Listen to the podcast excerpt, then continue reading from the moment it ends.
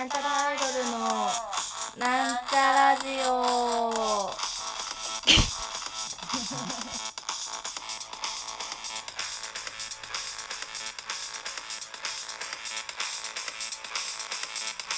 はい、始まりました。なんちゃらアイドルのなんちゃラジオを自己紹介します。なんちゃらアイドルみさいまみです。というわけで、皆様いかがお過ごしでしょうかなんか、急に 寒くなってしまったね。なんか、まだ夏終わんねんのかよって言うとりましたけども、いざ終わってみると少しだけ寂しいですね。まあ特に夏に思い出が作った、夏っぽい思い出作ったわけじゃないんで。まああれな、なんかこう、寂しがるのも、なんかちょっと違うのかなみたいな。こう、なんかあれですね。その、調子がいいというか。な終わったらこれかよみたいな感じがありますけど、少しだけ寂しい気持ちになりますね。なんか、冬、まあ冬秋ってまあ冬の助走期間なわけですけどだから秋って実際こういなんか付き合い方が難しいというかでも秋ってあーごめんあくびですまたくびちゃって絶対今回は苦しんぞと思ったけどしちゃったけどなんか あの秋っていうのはさご飯が美味しくなるじゃないですか。まあ食欲の秋って申しますしね。これなんでかなと思ったんですよね。まあ秋ナスとかさ、栗さつまいも、サンマ。まあ秋の、あれですけど、なんていうんですか、秋の季節の、あれだけど、なんていうのああいうのって、えっと、知ってる、私知ってる単語なんですよ。あの、特産物じゃなくて、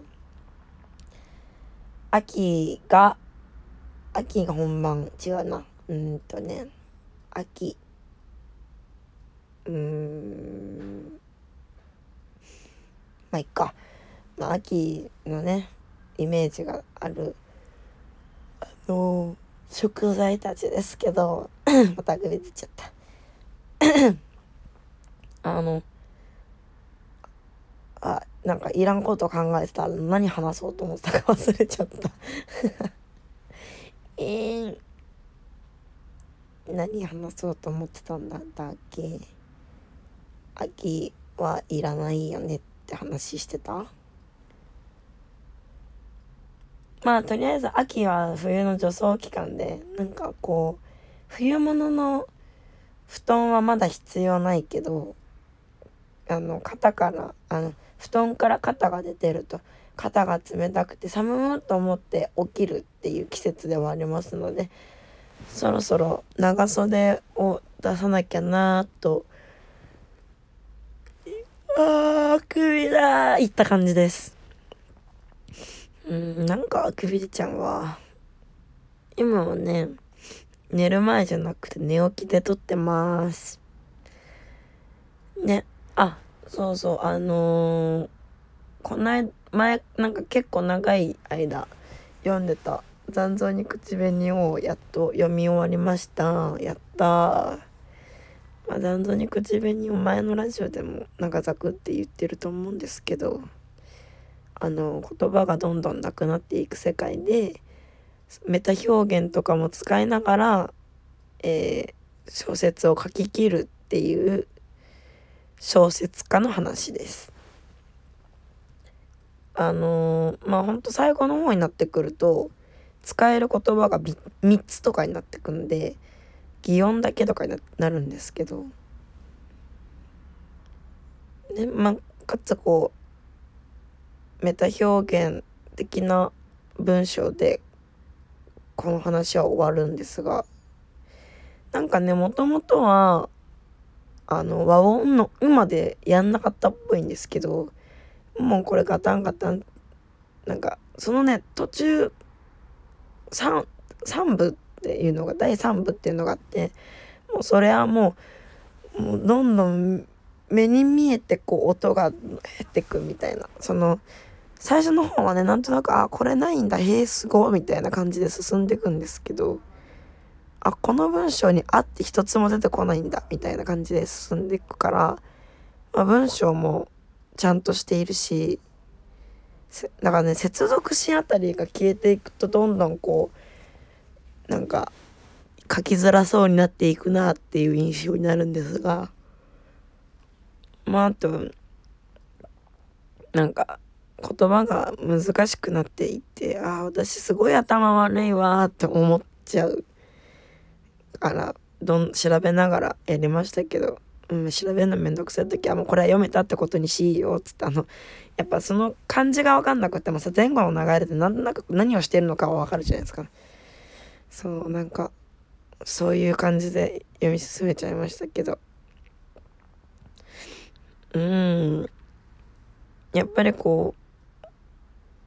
音がなくなっていく音っていうかその文字がなくなっていくと表現できる幅はもちろん狭くなっていくしなんかだからいかにこの音が少ないくなっていく前にどういう状態にしておくかっていうのがすごい面白かったなと思いました。そのなんか文字が減ってって文言が減っていって表現できる幅が狭くなっていくにつれてなんだかその余裕余裕がありそうなあの小説家のね大先生って言われるような主人公がだんだんこうやけになっていくように見えていくというかなんか終わりに近づいていってなんかやけになるとさ終わりに近づいてんな感あるじゃないですか。なんかそうそうそんな感じがのように私は読めてやけになっていっているというか。でも最後の方にですねなんかえー、ほうとう頭だったかな。なんかよくわかんないけど。まあなんかそういうなんだろう。特に細かいことを気にしなさそうな特に細かいことを気にしなさそうな感じの医者に出会うんですけど、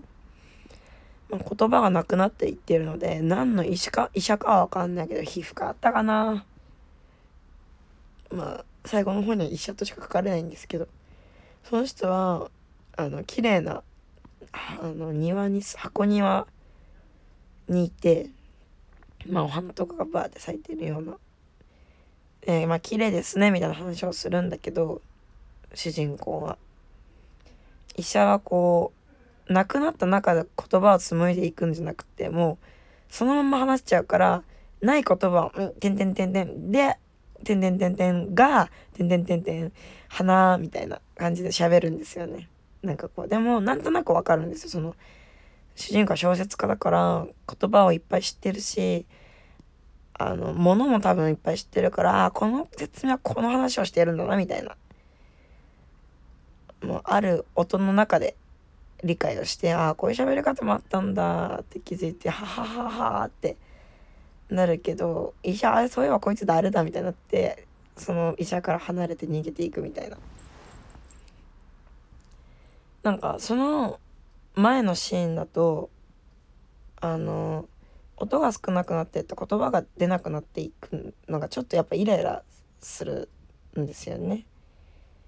だからこうあの店の店先にいる奥さんに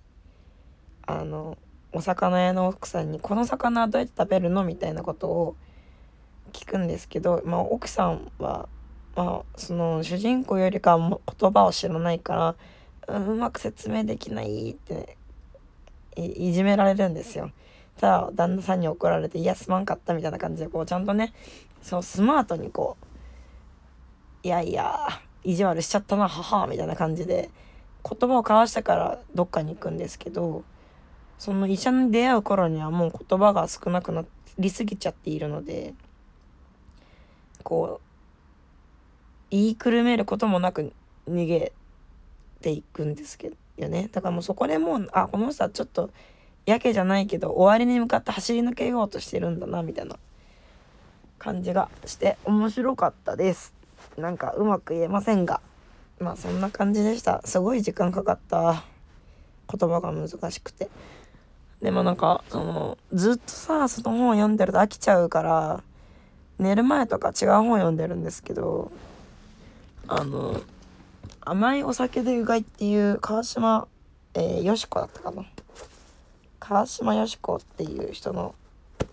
日記小説を日記の形で進んでいく小説を読みました。これね実はこの川島よしこっていうのは子孫の二郎っていう芸人さんのコントの中で生まれたあのキャラクターでだからまあこの小説は架空の架空の日記小説なんですよね。これがねこれじゃあ川島しの説明読むね。お笑いコンビシソンヌの二郎がコントで長年演じてきた女性。年齢は46歳から48歳。幼い頃から各地を転々として雪深い地に落ち着く。就職を機に上京。独身の事務職 OL。少々風変わりなところもあるが、真面目で優しい性格。職場の20代の若林ちゃんが友達で、恋愛経験は意外と豊富っていう。っていう感じの人の、まあ本を読んだんですけど、まあなんかね、短いんです、一個一個が。あの、何月何日、あその日のことを書くみたいな。まあ最初の方はちょっと文章長めではあるけど、だんだん1行とか2行とかもあったりするこれすごいね。なんだろう普通の日記なんだけどなんか日記を見てるとさその人ってどういう感じの人なのかなってなんとなくわかるじゃないですか。でまあ日個読んでてなんかエロそう みたいな感じがあるんですよ。この読んでると。なんか なん読んでみないとね読んでみたらわかると思うんですけど。まあこれねすごい一個一個短いも文なので文だしこれページ数200全部で200日記までだと218ページまでしかないし最後の1行最後の日記1行だけだし。まあ後書きも面白いし。うん。あのもしね小説苦手でもなんかブログとか読むのが好きな人とかだったらいいと思いました。この本なんかね一人の女性の人生をなんとなくこうぼんやりと眺めていられるというか。なんか文章とかがねこうなんかあんまりこうついてる ラッキーって感じの人じゃなくって、まあ、ついてないけど、その自分の不幸を、ああ、不幸だわって思うんだけど、落ち込むんじゃなく、まあ、落ち込んだりもするけど、たまに。もう客観的に見て、楽しもうとする40代の女性で、まあ、こういう人いそうだよね、みたいな感じなんですけど。でね、なんでよよしこが、こう、エロい感じの女っぽいのかなって思ったんですけど、あの、人間椅子ってわかりますかね？人間椅子っていう小説があるんですけど、あの、人間椅子の奥さん、あの、奥さんが主人公というか、まあ、ざくっと言うと、まあ、奥さんが座っている椅子の中に、実は男がいました、怖いねって話なんですけど、その奥さんがまあ、結構魅力的な女性として描かれるんですが、その奥さんもよしこって名前なんですよね。あの、人弁に K って書いて、子供の子で、よしこ。この川島よしこさんも同じ字で。はーん。まあ、関係ないかもしれんけど。そういう、そのイメージがあったのかなとも、ちょっと思った。でもね、日記のなんとか、ん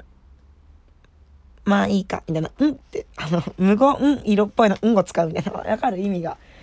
意味わかりますかね？こう、むあのね工藤静香の無言色っぽいってあるじゃないですか。目と目で通じ合うやつ。あれのこう色っぽさって「うん」で現れてると思うんですけど私「うん」って書く なんかエロいなって思うんですよ。文字の文章の中で。なんかまあそういうことなのかなって思いました。色っぽさを感じるあれは。うん。まあなんか俺面白かったですね。517日。あれ？これ甘いお酒でうがいって映画になってんだ。2020年公開って書いてるわ。え、映画見よう。面白そう。あしなんか、子孫の次二郎が演じる、あの、今度で演じてきた女性ってことで、やっぱ子孫の次二郎の女装姿がこう、出てくるんですけど、なんかこれ読み続けてたら、読み進めて終わる頃にはこう、シソンヌ二郎ではなくて川島よし子としてこう読むように読むようになってその人のことを好きになったのかなと思ったんですが結局最後まで子孫の次郎の女装姿は離れず頭から。でもこれは見た目はしこ子孫の次郎の女装姿なんだけどもう完全に私はその川島よし子という一人の女性としてその姿を思い浮かべていたのであのーあれは川島よし子だったんだなと。でも後書きにも書かれてきてる、書かれてるんですけど、なんか、もう自分の感覚としては犯されたに近いらしいんですよね。だからまあ、この頭の中でその二郎の女装姿が出てるけど、もう心は川島よし子だと思っているみたいな感じなのは正しい感覚なのだなと。まあ日記ってそういうもんですよね。面白かった。えこの映画って子孫の二郎が主人公でやってくれてんのかな？これ他の普通の女の人だとちょっと嫌かもしれんな。なんか架空 OL 日記っていうバカリズムのやつあるんですけど架空 OL 日記はバカリズムが OL として出演しているので確かなんかすごい良かった記憶がある。よー。まあなんかまたこうあんまりこうさ外に出かけて散歩してなんか外のああでも川島よし子のように自転車が私に乗ってほしそうにしている。これは何かを伝えたいのかもしれない。今日は乗ろうみたいな感じの生活を送れるようになれたらいいなと思いますがまだまだ私は布団の中に車って寒いなと思っております。家から出ることもなくサムちゃんでございますがまあ皆さんもね風邪を召さないように、えー、お体ご自愛くださいということで。まあ秋は読書の秋ですからなんかよくわからんけど最近めちゃくちゃ本を買ってて次はねかあの読んだことないなと思って梶本次郎のレモン読んで読もうかなと思います。あのレモンってやつはまあ短編なので短編集みたいなの買ってな。次は桜の木の下へあの木の下で死体が埋まってるみたいなやつ。あの有名だけどあんま読んだことないなと思って。それを読んでみようと思います。いっぱいね本買ったから。まだまだあの積んでる小説がたくさんあるので読み進めていこうと思います。金閣寺はまだ読めてません。というわけで、そろそろお別れの時間が近づいてまいりました。ここまでのお相手はみさみまみでした。バイバーイ。